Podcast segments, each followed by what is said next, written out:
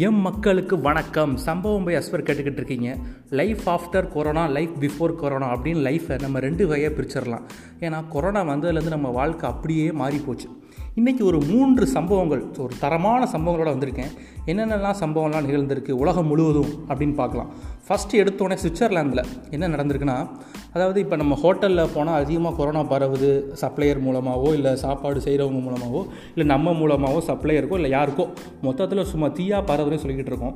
அங்கே சுவிட்சர்லாந்தில் என்ன பண்ணியிருக்காங்க அப்படின்னா ஒரு ஆள் நடமாட்டமே இல்லாமல் ஒரு ஒரு காடு மாதிரி இருக்குது பார்க்குறதுக்கு அப்படியே வெறிச்சோடி இருக்குது அங்கே ஒரு ஒரே ஒரு டேபிள் ஒரே ஒரு சேரு கைத்து கட்டில் மாதிரி இருக்குது அந்த இடம்.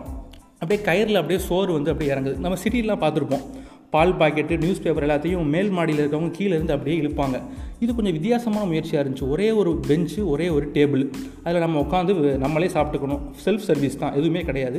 அரை மணி நேரத்திற்கு ஒரே ஒரு கஸ்டமர் தான் வருவாங்களாம். அதுக்கேற்ற மாதிரி ரேட் ஃபிக்ஸ் பண்ணிக்கிறாங்க.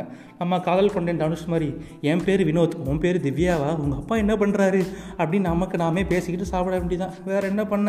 சரி அடுத்து என்ன சம்பவம் நடந்திருக்கு அப்படின்னு பார்த்தீங்கன்னா கொரோனா கட்டிங் என்னடா கொரோனா கட்டிங் சச்சின் கட்டிங் கேள்விப்பட்டிருக்கேன். Mobile cutting Salman Khan cutting Vadivel சொல்லுவார். இதெல்லாம் கேள்விப்பட்டிருக்கேன். இது என்ன புது விதமான கட்டிங் கொரோனா கட்டிங்க அப்படி என்ன கட்டிங் அப்படின்னு எனக்கு தெரியுது. நம்ம லாக்டவுன் வந்ததுலேருந்து நம்ம பசங்களாலும் சரி பொண்ணுங்களாலும் சரி வானா வவு வவு வானா வவு வவு அர்ஜுன் ரெட்டி மாதிரி தெரிஞ்சுட்டுருக்கோம் நமக்கு ஒன்றும் பிரச்சனை இல்லை. பொண்ணுங்களை இப்படி தான் பியூட்டி பார்லர் போகாமல் அப்படி கொஞ்சம் தெரிஞ்சுட்டு இருக்காங்க. சரி பரவாயில்ல. அதெல்லாம் விடுவோம். கென்யாவில் என்ன நடந்திருக்கு பார்த்தீங்கன்னா தன்னோட பசங்களுக்கு எல்லாருக்கும் கொரோனா கட்டிங் வெட்டிக்கிட்டு இருக்கோம். ஆமாம் ஒரு கட்டிங்க்கு எண்பது ரூபாயாம். அதை பார்க்கும்போது அவங்க மனசு ரொம்பவே சந்தோஷமாக இருந்துச்சான் என்னடா கொரோனா கட்டிக்கலாமா? சந்தோஷப்படுவீங்க சரி விடுங்க. நம்ம ஒரு கட்டிங் போட்டு அமைதியாக போயிடுவோம் நைட் ஆனால் இப்போ அதுக்கும் ஒயின் ஷாப்பும் இப்போ திறந்து வச்சுட்டாங்க. அதனால் கொஞ்சம் அப்படி ஜோராக அப்படியே ஒரு ஃபுல்லு அடித்து சும்மா ஜாலியாக நிம்மதியாக இருக்கலாம்.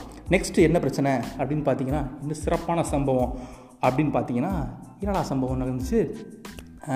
ஒரு மோப்ப நாய் மோப்பனாய் நம்ம ஊர்லலாம் என்ன மோப்பனாய் ஏதாவது கொள்ளையடிச்சிட்டு போயிட்டாங்களா? இல்லை ஏதாவது திருட்டு போயிட்டோம்னா நம்ம பயன்படுத்தும் மோப்பனாய் அதே நம்ம கில்லி விஜய் மொளாப்படி தூய் அப்படியே விரட்டி விட்டுருவார். சரி விடுங்க நமக்கெல்லாம் மாஸ் கமர்ஷியலுக்கு தான் அந்த மோப்பனாயெல்லாம் யூஸ் பண்ணுவாங்க. ஆனால் இங்கே பிரிட்டனில் என்ன பண்ணியிருக்காங்கன்னா கேன்சர் பேஷண்ட்டை கண்டுபிடிக்கிறதுக்காண்டி மோப்பனாய் லேப்ரடார்னு ஒரு நாய் ஒரு வகையான நாயை வந்து பயிற்சி பண்ணி விட்டுருக்காங்க. அது கேன்சர் பேஷண்ட்டை கண்டுபிடிச்சிச்சான் அதே மாதிரி இப்போ கொரோனா பேஷண்ட் யார் யாரெல்லாம் அப்படின்னு கண்டுபிடிக்கிறதுக்காண்டி இந்த நாயை ஹையர் பண்ணியிருக்காங்களாம் ம் நாயெல்லாம் ஹையர் பண்ணுறாங்க நம்ம யாருமே ஹையர் பண்ண மாட்டேங்க. சரி அதாச்சும் மோப்பம் பிடிக்கும் நம்ம நல்லா தின்னுட்டு தூங்குறோம். இதுதான் இன்றைக்கி மூணு சிறப்பான சம்பவம். நான் உங்களுக்கு சொல்லலான் இருந்தேன். நல்ல வகையில் சிறப்பாக சொல்லிட்டே நினைக்கிறேன். சேஃபாக இருங்க பாசிட்டிவாக இருங்க. டாட்டா பாய் பாய்